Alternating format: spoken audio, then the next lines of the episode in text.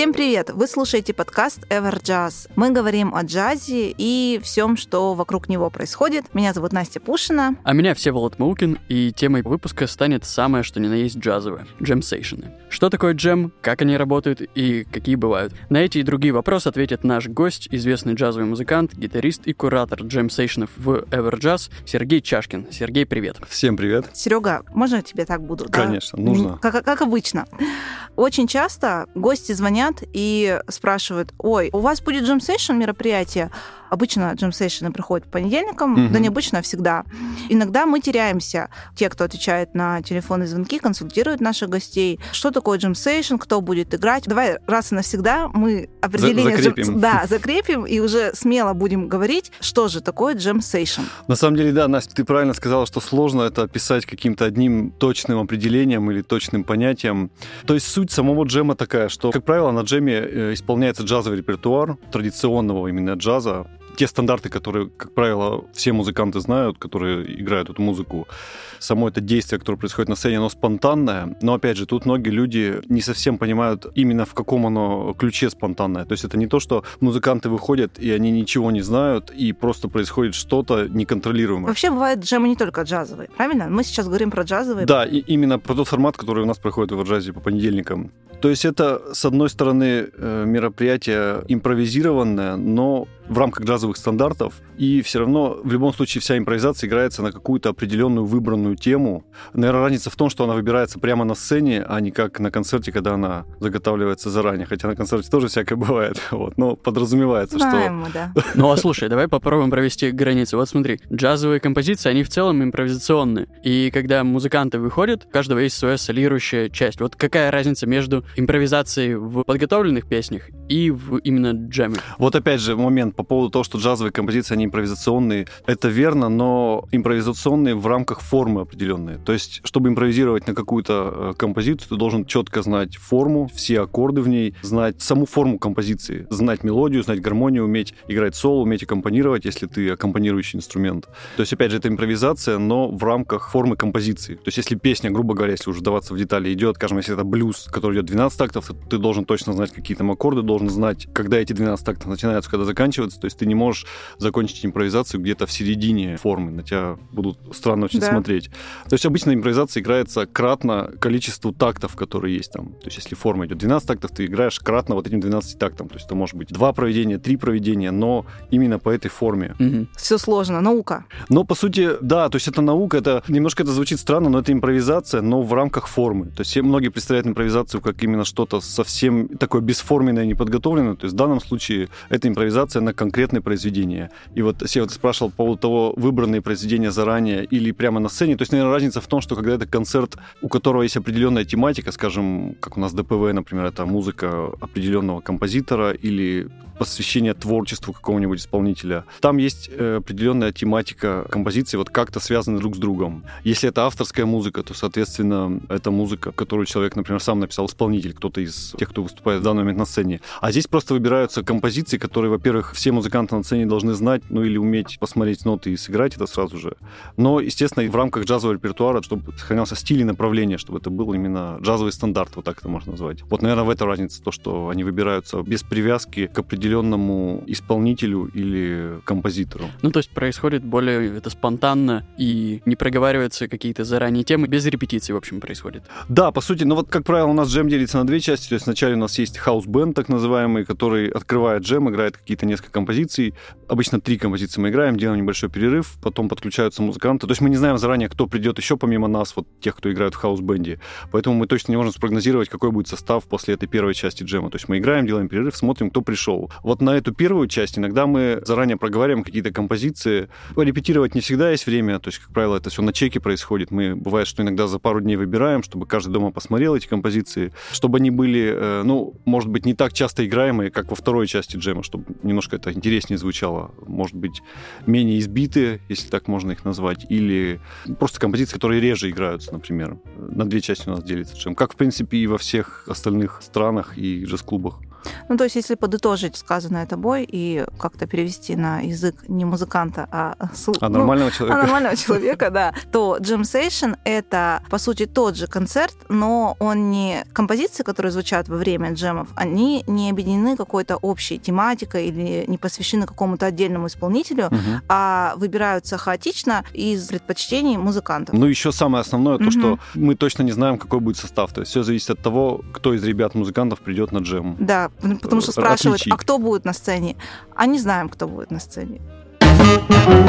Ты сказал, что джемы абсолютно одинаковые хоть здесь, хоть в других странах. У тебя огромный ведь опыт. Ты жил в Америке какое-то время, играл там. Насколько я знаю, жил в Израиле тоже, выступал. Вообще, вот по твоим ощущениям, как-то отличается культура джемов или какие-то нюансы? Формат, он примерно везде один такой. В начале джема играет хаус-бенд, задает, так скажем, тонус джему, открывает джем, потом присоединяются другие музыканты. То есть, наверное, самое основное отличие это в количестве музыкантов. То есть, естественно, если это джем в каком-нибудь клубе Smalls там, или Fat Cat, который в самом центре Нью-Йорка находятся такие основные клубы, то есть там это, как правило, очереди из музыкантов, и, как правило, если гитарист или саксофонист, он не больше одной песни успевает только сыграть, потому что перед ним еще три, и за ним еще три человека стоит, чтобы все успели поиграть. Вот, наверное, количество музыкантов это основное. А как-то фильтруется выход на сцену? Ну, то есть не любой же может прийти в престижный нью-йоркский клуб и выступить? Или прямо свободный открытый микрофон? Как правило, музыканты, которые туда приходят, они сами понимают, если человек совсем не играет джазовую музыку, ему нет смысла выходить. Это то же самое, что подключаться к какой-нибудь беседе на другом языке. То есть он, ну, просто это бессмысленно. Вот, то есть человек сам понимает, например, что готов он или не готов в данный момент играть. Там много приходит ребят, которые еще учатся, студенты. Кто-то приходит первое время послушать, понять, как все происходит, какие-то записать для себя композиции, которые, скажем, необходимо выучить, которые он еще не знает. И через какое-то время начинают подключаться. У нас, в принципе, также происходит с молодыми ребятами, студентами. Поначалу приходят, слушают, потом начинают пробовать себя уже на сцене. Теоретически какой-то левый человек может выйти на сцену, но это будет для него бессмысленно, если он совсем ничего не в теме. Ну, ты вот говоришь сейчас про э, джемы Нью-Йорка, да? Или, или в ну, целом? Ну, в целом Нью-Йорка, Израиля, то есть все плюс-минус это... Как понять вообще музыканту, что он готов Сложный вопрос, на самом деле. То есть это, наверное, не происходит в какой-то один день, что вот я проснулся, вот, все, сегодня готов. То есть это все равно какой-то процесс, ты учишься, играешь в каких-то ансамблях во время учебы, собираешься просто с ребятами поиграть. И я думаю, что это интуитивно происходит. То есть ты понимаешь, например, что вот я знаю эту композицию. Многие, например, приходят на джем и выходят играть только на те композиции, которые они знают. То есть нет смысла играть песню, если ты ее не знаешь или не уверен, что можешь ее в данный момент сыграть. Ждут, например, композицию, которую не знают, и просятся поиграть именно на эту тему, например. Возможно, а вот помнишь, да. Сева, у нас недавно было интервью с Марком Гроссом, ты тоже его, Серега, знаешь, угу. саксофонист известный в узких кругах, и не только в узких. Мы задавали ему вопрос про то, как начинающему музыканту, во-первых, преодолеть страх, выходить и импровизировать с уже опытными джазменами. И вот он говорил про то, что только практика и только пробовать выходить, играть, только это и является способом преодолеть вот эти все свои внутренние страхи и барьеры. Угу. И вот он рассказывал про свой опыт, как он приходил на джем-сейшн, слушал, как играют другие музыканты, и реально учил темы. То есть он приходит, понимает, что, ага, эту тему он не слышал. Возвращается домой, там, Nica's Dream, первое, что мне пришло на ум, учит ее, приходит дальше, выходит на нее играть, садится, когда не знает. Ну, то есть вот угу. про то, что ты как раз говоришь. Ну да, абсолютно. То есть логичный естественный процесс. Ты приходишь, слушаешь, фиксируешь те композиции, которые ты не знаешь, учишь их и двигаешься дальше. То есть вот репертуар, угу. он накапливается с годами. То есть так вот сесть за месяц, выучить все и быть сразу готовым ко всем джемам, наверное, невозможно. Но вот получается, что ведь очень такой стрессовый момент, первый джем, когда ты еще ни разу не выступал, только вот слушаешь. Ты помнишь свой первый джем? Ну, наверное, это было в Израиле, когда еще учился и узнал, что, в принципе, есть такое понятие, как джем, потому что я до этого не знал, что оно существует, что есть такой клуб, приехал. Первые несколько раз точно так же, как я рассказывал, послушать, посмотреть на ребят, кто играет, какие композиции. Ну, естественно, первый момент было волнительно потому что ты точно не знаешь, а вдруг ты не, не знаешь эту композицию. И а какая была композиция? Не помнишь? Ой, я не, не вспомню угу. наверное, это было давно было. Ну, то есть, давай расскажем. Ты поехал поступать в Беркли, филиал которого находится в Израиле, да? Угу, в каком да. городе? В Штатах это находится в Бостоне все, штат Массачусетс. Да, да, но в Израиле ты учился... В Израиле это город Рамата Шарон. У них небольшие города, поэтому можно сказать, что это часть Тель-Авива, но официально это уже как другой город. Угу. Там называется. находится филиал Беркли. Да, там, там филиал. Сколько ты там проучился? Я там проучился три года всего, то есть закончил программу, ну, то есть полностью курс, который у них есть. Поскольку это частная школа, то есть она не дает официального образования, официальной степени. То есть она дает бумажку с набором курсов, которые можно перенести в школу, которая находится в Бостоне, в Беркли. Mm-hmm. То есть поскольку у них есть договоры определенные, то есть у них это называется аккредитация, то есть те курсы, которые ты сдал в этой школе, если оценка не отрицательная, то они засчитываются тебе автоматически mm-hmm. там уже, если продолжаешь учебу. Вот, да, то есть там было три года. А в Нью-Йорке сколько? В Нью-Йорке два года учебы, и год я там жил уже mm-hmm. просто с визой. Нелегалом или легалом? Легально да? все было. Все официально. Вот, первый джем, пришел, испугался, но вышел. Первый джем именно когда вышел? Вышел играть, да. Я честно говоря, не могу именно этого момента вспомнить конкретно, что вот я вышел. Я помню первые разы, когда я стал приходить в этот клуб, который находится в Израиле, слушать ребят, какие-то композиции для себя запоминать, там, угу. общаться. Было волнительно, было волнительно не только первый раз, потому что ты... Конечно. Когда ты уже знаешь, с кем ты будешь играть, все равно оно комфортнее. А здесь огромное количество музыкантов, даже находясь в клубе, ты еще не знаешь, с кем тебе попадется сыграть, с кем из ребят. Вот, поэтому вот это, наверное, волнительно. Согласен, что это, наверное, преодолевается только практикой, то есть постоянно играть. Естественно, что-то будет не получаться, что-то не сразу прозвучит так, как ты планируешь, поэтому... То есть у многих есть такая еще э, теория, что вот они сейчас очень много позанимаются, и потом выйдут, и сразу все будет получаться. Вот такое процентов 90, наверное, не работает. Да. Ну, то есть, естественно, извиняюсь, что перебил, естественно, нужно заниматься для этого много, но, наверное, не делать сразу ставку на то, что вот без практики игры в ансамбле, то есть, что сразу будет все получаться. Сразу себя настроить, что что-то может не получиться, чтобы это не закрыло и не отбило желание дальше играть. То есть это процесс такой накопительный. Мне кажется, Серега, вот ты сказала про то, что некоторые занимаются, занимаются и все еще считают, что они недостаточно подготовлены для выхода на сцену. Это не только же вот касается джемов, вообще музыкантов. Некоторые учат язык и думают, вот, вот сейчас я выучу. Абсолютно, тоже про да? это подумал, да. И потом поеду разговаривать, пока ни слова не скажу. Сейчас да, еще да, одну да. книгу прочитаю. Вот, поэтому, как вот мне умный человек сказал, так уже начинай уже и, и разговаривай, это касается там музыкантов, да, выходи, пробуй, ну, будет не получаться. Да, соглашусь, я всегда такую параллель с языком провожу, когда в плане музыки появляются какие-то вот вопросы, и всегда это вот очень помогает понять какие-то моменты. То есть, как ты очень правильно сказала, да, в плане языка. Угу. То есть, можно бесконечно учиться. Да, но... можно бесконечно учиться, но все равно нужна практика именно общения. То есть, по сути, джем это тоже такое же общение на сцене на определенном ну, кстати, языке. Да. Надо как можно раньше начинать пробовать. А если вообще сказать, что джем это общение и такое, ну, то есть у нас есть джазовый язык, на котором вы общаетесь, Мгм. но ведь должно быть что-то знаковое, невербальное, как вы коммуницируете на сцене, как понимаете, кто делает соло. Визуальный контакт очень важен в такой музыке. То есть, естественно, поскольку мы заранее не договариваемся, кто будет играть соло, как правило, это происходит прямо в процессе.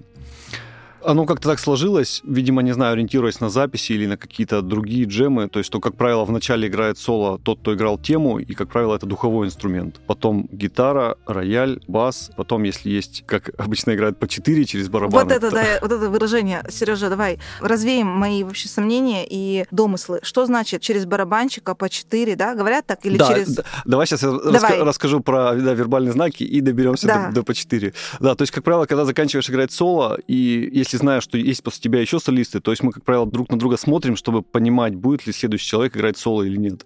Вот этот визуальный контакт всегда очень важен. Иногда барабанщик может что-то показать, что я, скажем, не буду играть соло.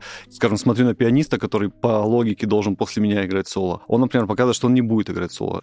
Такое есть, и про такое тоже не нужно забывать. В такой музыке очень важен именно визуальный контакт. Такие знаки есть. Многие просто про них забывают, особенно когда первый раз выходят на сцену, потому что есть волнение, есть немного зажатость, они сконцентрированы на, на своей партии, на том, что они сейчас сыграют, чтобы не ошибиться. И из-за этого, когда заканчивает соло, бывает непонятно, человек доиграл уже, или он вроде играет соло, или он уже аккомпанирует. И когда он на тебя не посмотрел, то иногда вот такие вопросы возникают. По четыре. То есть э, есть такая штука в джазовой музыке. Объяснение очень простое. Это значит, что мы играем по 4 такта, чередуя это с барабанами. То есть я сыграл 4 такта, 4 такта сыграл барабанщик. И, как правило, все солисты вот так играют. И барабаны тоже играют по 4. Да, точно так же. То есть каждый играет по 4 такта. Это схема просто, Да, одна это, из схем. это схема, то есть мы следуем форме произведения. Давай Вот про Нью-Йорк. Все-таки Мгм. мекка джаза, так ее называют. Хотя сейчас уже все сложнее и сложнее попасть, Ну, да? да, ситуация с визами особенно не- С визами. непростая, да. Да, да, не, не то чтобы даже поехать, а получить практически нереально. Мгм. Расскажи о том периоде, когда ты остался в Америке, закончил Беркли, и все клубы были у тебя в твоем распоряжении. То есть вот о той беззаботной жизни, когда каждый вечер джем, да, концерт. Ты вообще по специальности в Нью-Йорке удалось тебе поработать? Ну да, стали со временем появляться ученики и какие-то работы потихонечку. То есть не сразу, конечно, но со временем стало появляться. Несколько раз в трио я играл с ребятами и в малых составах, какую-то даже не джазовую музыку, такую попсовую с одной знакомой вокалисткой. Э, да, начало это появляться, но не сразу, конечно. То есть на все нужно время там. И связи. Наверное. И связи, и, соответственно, финансы на все, во что, mm-hmm. как правило, все упиралось. Самое такое, что э, характерное, мне кажется, для клубов Нью-Йорка, это то, насколько они малы по размеру. Угу. Да? То есть это же совсем комната, ковер повешен, да, ну, я наблюдала, к сожалению, только на картинках. Угу. Я как раз получила визу, но не успела ей воспользоваться. В общем, три года пролежала у меня. Пролетели как один день. Да, да. И вот маленькое пространство, и вот эта вот концентрация на один квадратный метр фермачей, оно как-то давило или наоборот вдохновляло. Важно ли для музыканта окружение? Я имею в виду э, музыкантов, как он, там, играющих э, на уровне или выше. Наверное, на всех это по-разному влияет. Для меня это всегда давало такую энергию для саморазвития и для занятий. То есть, когда ты слушаешь вживую классных музыкантов, их огромное количество, и большинство из этих музыкантов ты учился на их записях, знаешь их всю дискографию, биографию, и можешь вживую их послушать, то есть вот на расстоянии метра вообще, то есть ты видишь очень близко вообще, как это все происходит. Для меня лично это всегда вот было огромной помощью в занятиях, то есть это тебя как-то стимулирует заниматься дальше.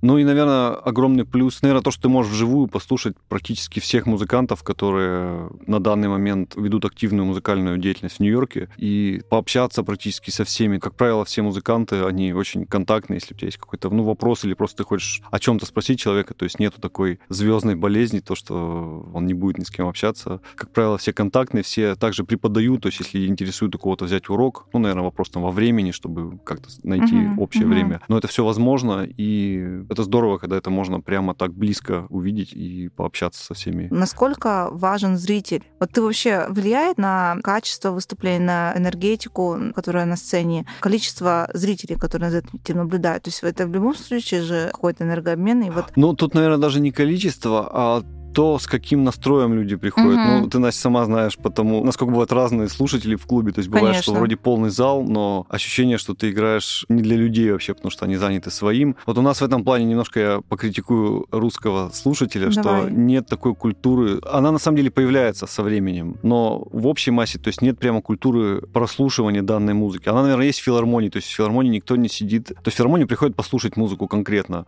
У нас чаще всего получается, что далеко не все приходят именно на концерт концерт. Хотя, повторюсь, что это, в принципе, улучшается вот по моим наблюдениям у нас. То есть эта культура как-то, наверное, вырабатывается. Ну и, наверное, не без твоего участия, ну и не без участия джаз-клуба. Да, как... джаз-клуб, конечно, да. То есть это все формирует. Со временем просто, наверное, появляются люди, которые приходят именно послушать. Это чувствуется всегда очень сильно, и на игру это влияет напрямую.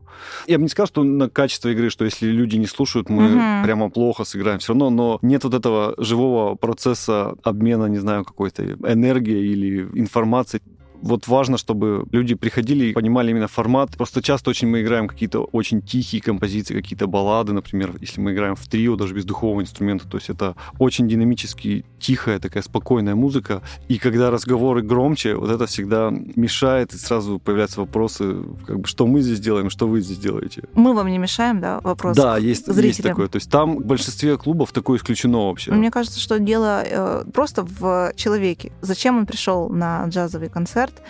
В этом плане я соглашусь с тобой, что публика со временем, за годы существования джаз-клуба, по крайней мере, то, что я могу наблюдать, она меняется в лучшую сторону. И э, порой у нас гости жалуются на кофемашину из-за громкого звука, что они пришли тут слушать балладу тихую, а кто-то вдруг захотел да, зачем-то э, кофе э, Это у нас тоже очень часто происходит. Там такое тоже невозможно. Там даже на видео видно, что официанты ждут. Потому что настолько маленький клуб, что э, иногда, чтобы официанту выйти из-за барной стойки, ей нужно пододвинуть солиста. Настолько это близко, и она стоит, ждет, пока доиграется песня, чтобы выйти. То есть там на первое место ставится музыка. Еще по поводу расстояния, дополню тоже, ты, Настя, хорошо сказала, что очень маленькие клубы там, может быть, это тоже как-то влияет на поведение людей, потому что все равно у нас клуб вроде тоже не сказать, что он супер огромный, даже по меркам России, то есть он такого нормального размера, но все равно есть небольшое расстояние между сценой и людьми. В том же смолте, то есть ты можешь сидеть и вот рукой потрогать уже пианиста, например, или солиста. Угу, то есть настолько да. все близко, что, может быть, это людей как-то делают более собранными, более сконцентрированными на музыке. То есть они вряд ли они будут общаться друг с другом, если пианист сидит на расстоянии вытянутой руки. Может быть, это тоже как-то подсказывает людям, как слушать музыку. Не знаю, мне кажется, что близость к музыкантам, она иногда и в обратную сторону может действовать. То есть может к пианисту подойти кто-нибудь и шепнуть на ухо, сыграть какую-нибудь композицию. То есть у нас люди очень в этом плане храбрые и настойчивые, напористые. Поэтому я бы не сдвигала столики, столики ближе к сцене. Да, с этим повременила. Но про вот эту тесноту, ну и близость всех ко всему, это особенность клубов. В России такого, вот, мне кажется, и... Ну нет, все равно есть. Ну, например, в шляпе там же вообще только стоящие места, и там вообще все битком. Ну, шляпа чуть другой формат такой другой. получается. Но да, по размеру, да, вот это примерно джаз-клуб. GFC есть, там тоже довольно камерно. Да, согласен. Ну, GFC для Нью-Йорка это уже считается, uh-huh. наверное, не маленький клуб да? такой. Потому что я когда туда попал, я подумал, как же тесно вообще. Но там хотя бы есть все равно зона, где сидят люди, сцена. А в Смолсе, я насколько помню по картинкам, по видео, там даже нет подиума, да? То есть там все на одном уровне, сцена и зрители. Насколько помню, он есть, но он да? такой Небольшой. очень условный. То есть есть он не поднимает музыкантов над всеми зрителями, в плане имеется в виду высоты. То ну, есть конечно. это просто такое условное место, где находятся музыканты. Зонирование. Типа. Да. Серега, ты преподаешь, и хотелось узнать, вообще учат в учебных заведениях каким-то азам, импровизации или спецкурс? Как подготовиться к джем-сейшену? Ты как новобранцев да. практически к джему подготавливают? То, чем мы занимаемся, это, по сути, все и готовит человека к выступлению на сцене. И, то есть это не конкретно подготовка только к джем-сейшену, это, в принципе, подготовка к любому, наверное, джазовому концерту в разных составах. А вообще, если учиться у великих музыкантам, дают какой-то список хрестоматийных записей, джемсейшенов, чтобы они копировали? Какие-то можешь назвать? У меня, на самом деле, много таких списков есть. У меня даже на кухне висит такой распечатанный несколько, причем списков, и просто все равно постоянно нужно какие-то новые темы учить, и хочется что-то новое узнать. Я оттуда, как правило, их беру. Это не какой-то один список, которым пользуются все. Все равно в каждом городе, в каждом даже клубе есть, поскольку это одна и та же группа музыкантов, которые играют постоянно, у них формируется какой-то свой набор композиций, которые вот они знают именно вот в этом составе. В другом месте он может чуть-чуть отличаться. Конечно, есть общие композиции, которые необходимо знать. Ну, я бы сказал, штук, наверное, 30-40 композиций, которые, ну, вот такая самая базовая. База. Да, угу. самая база, которую, если ты их не знаешь, то будет тяжело присоединиться к какому-нибудь джему. Как называется эта книга джазовых стандартов? Ну, вообще называется Real Book. Сколько там стандартов? Прежде всего, надо сказать, что этих книг очень много а, разных. А, да? То есть их, наверное, ну, я лично только штук 20 знаю, в которых, как правило, по 300-350 страниц, и одна композиция занимает одну страницу. То есть вот можно подсчитать. А, ну то есть понятно. Ну, естественно, они повторяются из одной книги в другую. То есть это не mm-hmm. то, что каждая книга полностью новая. Есть такой очень интересный педагог, который написал много минусовок, я думаю, все его знают, джазовый музыкант Джеймс Берсольд. И у него есть много учебных пособий. Он в своих видеозаписях рассказывал, что он знает примерно полторы тысячи стандартов наизусть. Он жив? Он жив, даже после того, как знает полторы тысячи. Ну, то есть это конкретно человек э, занимается этим постоянно, имеется в виду, что изучением стандартов, исполнением... А он на чем играет? Э, не знаю, какой у него инструмент первый, я знаю, что играет на саксофоне и на фортепиано. А, а ты сколько знаешь? Вот не считал никогда, может быть... Может, больше? Не, больше точно нет. Давайте переходить к Блицу. Давайте. У нас будет несколько вопросов. Можешь отвечать коротко, можешь не коротко, как захочется. Лучший джазовый музыкант, композиция и альбом всех времен и народов. Ну, для меня это, наверное, альбом Джона Колтрейна «Blue Train» композиция одноименная. Какое самое запоминающееся живое выступление было в твоей жизни, как для зрителя, так и для артиста? Наверное, трио Курта Розенвинкеля, на котором я был вживую во время учебы. Курт Розенвинкель — это гитарист, один из моих, моих любимых. Последний вопрос. А самое запоминающееся выступление для тебя с кем ты играл? Из последних это, наверное, джем с Брэнфордом Марсалисом, который был у нас в клубе по ошибке. Да, ошибке, Сережа, по расскажи слушателям, потому что не все знают. Это просто интересный случай вообще и для тебя, и для музыкантов, и для нас, для зрителей, для всех. Какой-то случай уникальный. Да, интересный момент был, когда просто в середине джема на сцене появился Брэнфорд Марсалис, саксофонист, который, ну, я думаю, кто его знает, поймут. Почему это было для нас неожиданно? Когда такие музыканты приезжают, обычно мы знаем заранее, что, ага, будет концерт, тут можно его послушать, и как бы теоретически ты знаешь, что он может появиться в клубе. А здесь никто из нас не знал, что он вообще находится в городе, он приезжал записывать что-то с филармонией, то есть абсолютно другую музыку, не джазовую, и даже не планировал никаких концертов здесь помимо вот этой записи. И совершенно случайно зашел в, в клуб. Я лично его не сразу узнал, потому что я знаю, что он играет на тенор-саксофоне. Он вышел с альт-саксофоном, потому что у него запись была именно на этом саксофоне. Я смотрел, что вроде похож, ну, опять же, уже не так молод, как на видео. Да, я посмотрел на Антона, который играл, и Антон точно, точно такими же глазами на него смотрит, что вроде он, но как так? Откуда? Вот, есть человек просто поднялся на сцену, сказал мне «Hi, I'm Brentford». Я такой, я знаю. Ну, я даже не помню, да. что ответил, но так немного был. Ага. Шок такой был. Да, он спросил, можно ли поиграть. Сказали, нет. Ну, ну, не знаем.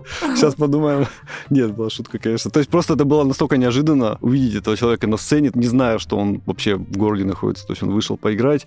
На самом деле поразила его простота и вообще открытость. То есть он приехал с другим саксофоном, он сказал, давайте что-нибудь попроще, я на этом саксофоне не все песни знаю. Антон начал ему играть его песню. Он говорит, не-не, я на, на этом не знаю играть. Это смешно и на самом деле поразительно, что человек так открыто mm-hmm. общается вообще без всяких загонов каких-то очень все как-то легко и комфортно было играть. Потом, кстати, давал еще урок нашему саксофонисту Юрию, я помогал им переводить. И тоже интересно было, что он абсолютно без... Во-первых, не взял с него денег, потратил свои там два часа времени личного ага, просто да? на то, чтобы с человеком пообщаться, рассказать ему какие-то советы, ну, вообще просто как-то его направить. То есть такой абсолютно человек открытый очень. И еще на следующий день он пришел еще на второй джем. Мы позвали его просто с полной уверенностью, что он не придет, раз у него там запись. Мы ему сказали, что на следующий день есть джем. Он сказал, что он будет занят после записи, скорее всего, не придет. Но мы подумали, что ладно, значит, не придет точно. Но он пришел, поиграл, со всеми пообщался, и, блин, здорово было. И на этой прекрасной ноте мы будем заканчивать этот выпуск. Однако музыка на этом не заканчивается. Приходите на джем сейшены в первый профессиональный джаз-клуб Екатеринбурга Ever Jazz каждый понедельник в 20.00. И на концерты, конечно, Сергея Чашкина. Кстати, если есть у слушателей слушателей наших какие-то пожелания по темам, спикерам, пишите нам в любую из э, соцсетей. Мы есть в Телеграме, в Инстаграме, пока еще мы есть в ВКонтакте и в Фейсбуке. Можете просто позвонить по номеру 20 20 318, забронировать столик или просто поболтать с нами. Ходите на концерты, слушайте джаз и будьте здоровы. До новых встреч. Всем пока. Пока.